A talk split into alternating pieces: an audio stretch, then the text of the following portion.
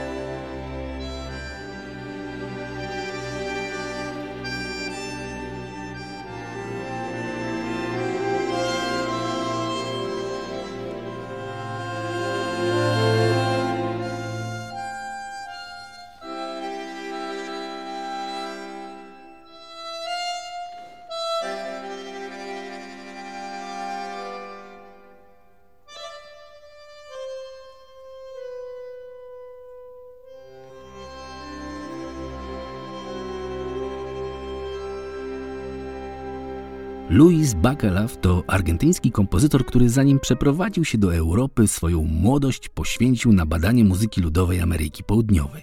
I nie ma się co oszukiwać, właśnie tango, tak doskonale kojarzone z Argentyną, jest tutaj najważniejszą i największą częścią tego soundtracku. Ale zanim o muzyce, dwa słowa jeszcze o kompozytorze. Luis Bacalov urodził się w Buenos Aires w 1933 roku w biednej bułgarskiej rodzinie emigrantów i muzyka grała w jego żyłach od dziecka. Podobnie w żyłach jego rodziny, bo choć byli bardzo biedni, udało im się wysłać młodego Luisa do szkoły muzycznej, gdzie wybijał się talentem i którą skończył pod okiem wybitnych mistrzów, w tym Berty Sujowolskiego, ucznia samego Artura Schnabela, austriackiego pianisty i pedagoga, który do dziś uważany jest za jednego z najwybitniejszych pianistów XX wieku. I tak grając tu i tam, pracując z kolumbijską telewizją nad badaniami ludowych pieśni, Bakalow powoli budował swoją muzyczną tożsamość. W końcu postanowił sięgnąć po marzenia, czyli kino, które tak kochał od dziecka. I ruszył w świat, czyli do Włoch, stolicy spaghetti westernu. A gdy już dotarł do Rzymu, skomponował tutaj naprawdę mnóstwo muzyki. No głównie do popularnych wtedy westernów, ale szybko jego talent poszedł w świat. I tak w sumie do śmierci, która przyszła w jego ukochanym Rzymie w 2017 roku, skomponował muzykę do ponad 70 filmów. A jego tematy możecie usłyszeć choćby u Quentina Tarantino, który wykorzystał je w soundtrackach w Kill Billu czy w Django. Ale niewątpliwie najważniejszą dźwiękościeżką, jaką Bakalow napisał, jest właśnie ta do filmu Il Postino. W końcu nagród za nią nie było końca, i te najważniejsze nie zawiodły. Mowa tu oczywiście o Bawcie i o Oscarze z 1995 roku. A muzyka w tym filmie? No to po prostu majstersztyk, utkany z tych najsubtelniejszych brzmień akordeonu i orkiestry, którą Bakalow tak kochał samodzielnie dyrygować. Jeśli macie w duszy choćby odrobinę melancholii, zakochacie się w tej atmosferze. W końcu tango to związek dwojga ludzi, którzy kochają się, ale nie mogą ze sobą być. Jak to powiedział jeden z najwybitniejszych poetów tanga, Enrique Santos Discepolo, tango to smutna myśl, którą się tańczy. I dokładnie taka jest ścieżka dźwiękowa z tego filmu. W końcu to film o miłości, poezji, przyjaźni, którą połączyła chwila, ale rozdzielił ocean. Instrumentarium na tym soundtracku nie zaskakuje, ale mimo tego to prawdziwa magia. Najprostsze ludowe instrumenty, proste melodie, terwane rytmy tak znane z tanga przejmują, no i dopowiadają tą historię w sposób doskonały. W końcu nie ma lepszej metody niż prostota i szczera opowieść. I Bakalow przez lata doświadczeń to doskonale rozumiał. I tak ten soundtrack pomimo 30 lat porusza do dziś. Porusza miłością do tanga, tej smutnej myśli, którą się tańczy. Koniecznie znajdźcie tą muzykę na platformach streamingowych, w internecie czy na półkach sklepowych. Właśnie teraz, gdy zaczyna się lato. Bo wierzcie mi, nic nie smakuje tak w upalne dni jak zimne białe wino i tango w głośnikach. A takie tango, jakie proponuje Luis Bacalow z tym swoim akordeonem i temperamentem rodem z Argentyny, no to prawdziwa uczta.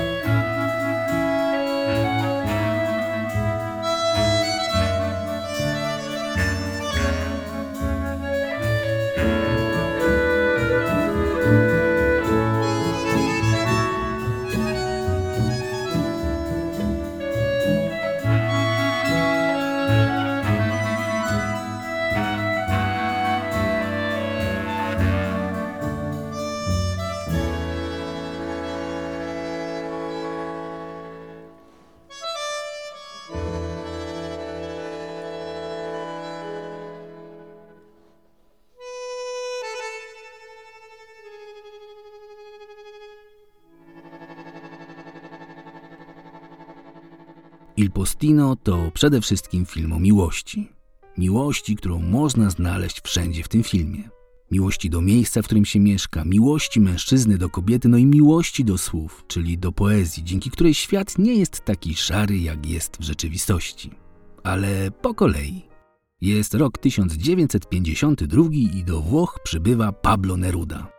Wielki argentyński poeta, który dostaje azyl polityczny i zamieszkuje w małym miasteczku, gdzie jego jedyną rozrywką są spacery i tęskne czekanie na czas, który pozwoli mu wrócić do jego ukochanej Argentyny. Jednak Pablo Neruda to nie byle kto i nawet tutaj na wygnaniu ilość korespondencji, jaką dostaje, przytłacza lokalny urząd pocztowy. I szef poczty musi zatrudnić nowego listonosza. Pracę dostaje Mario Roupolo, syn ubogiego rybaka, który nie lubi ryb i marzy o wyrwaniu się z małej wioski. I tak Mario staje się prywatnym listonoszem Pabla Nerudy, który zaczyna rozumieć, że świat to nie tylko małe miasteczko, a poezja, którą Mario do tej pory nie znał, nagle staje się centrum jego życia. Przy drobnej pomocy samego Pablo Nerudy Mario próbuje swoich sił w pisaniu. I co to jest za pisanie? Końcu Mario to absolutnie nieskażony wiedzą człowiek. Jego świat to przyroda, ludzie, proste życie, no i ryby, których nienawidzi. I tak też wyglądają jego metafory. Metafory, które z dnia na dzień są coraz lepsze i które stają się bronią Mario. Bo Mario upatrzył sobie w miasteczku dziewczynę. Piękną barmankę Beatrycze, która kompletnie nie zwraca uwagi na biednego listonosza. Ale gdy ten, uzbrojony w swoje zabójcze metafory, recytuje swoje wiersze Beatrycze, tej miłości już chyba nic nie zatrzyma. A jak film się skończy? Czy Pablo Neruda wróci do Argentyny? Czy Mario w końcu zdobędzie Beatrycze?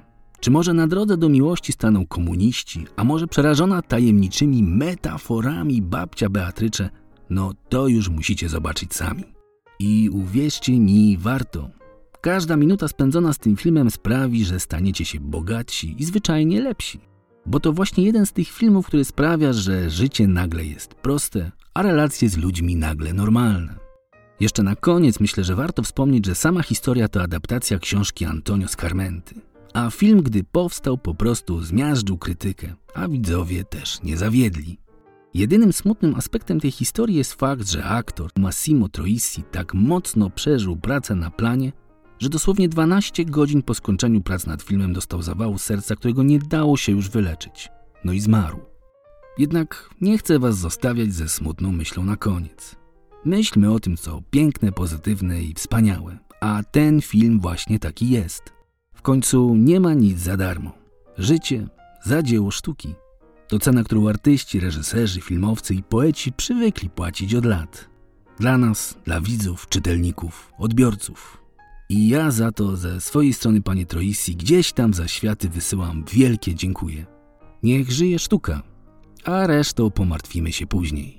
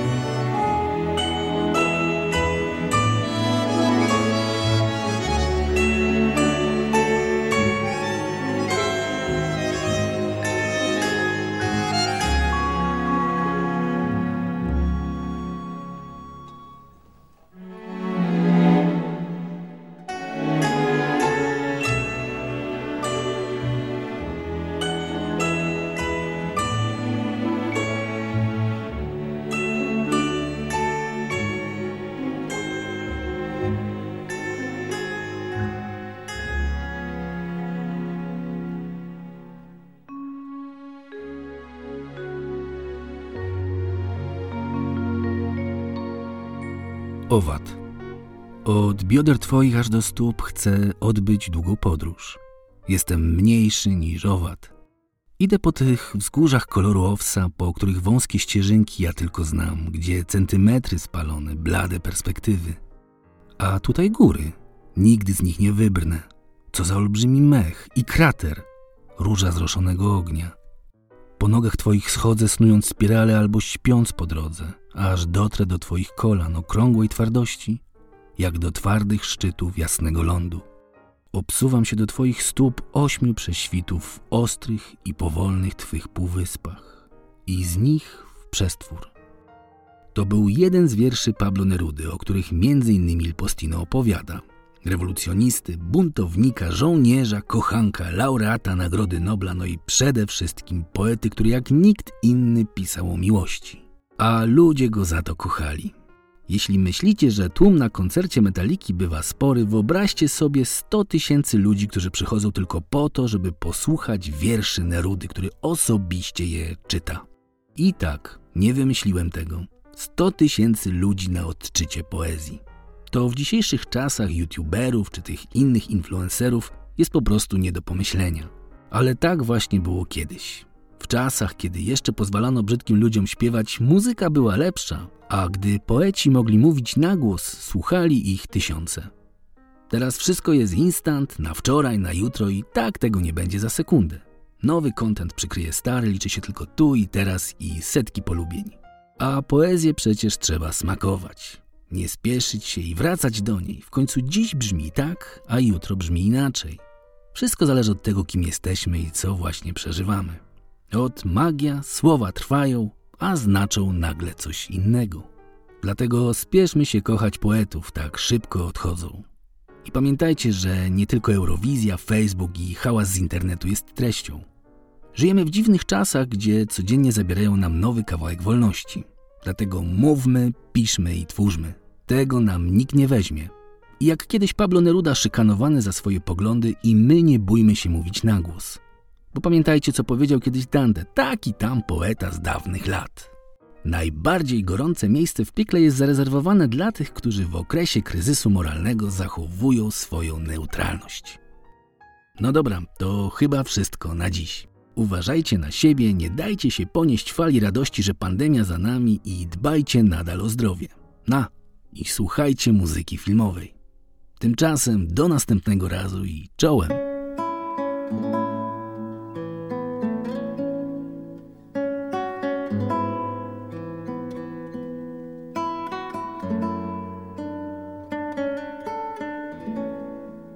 thank you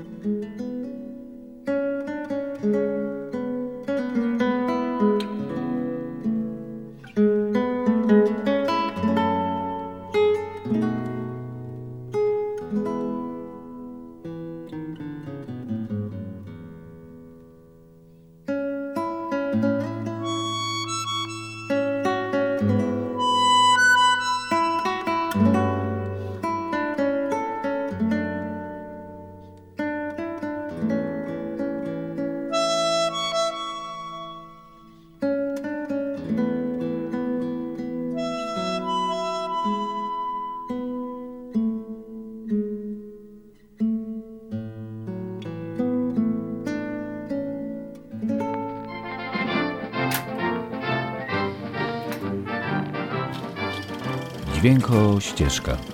Podcast o muzyce filmowej i nie tylko.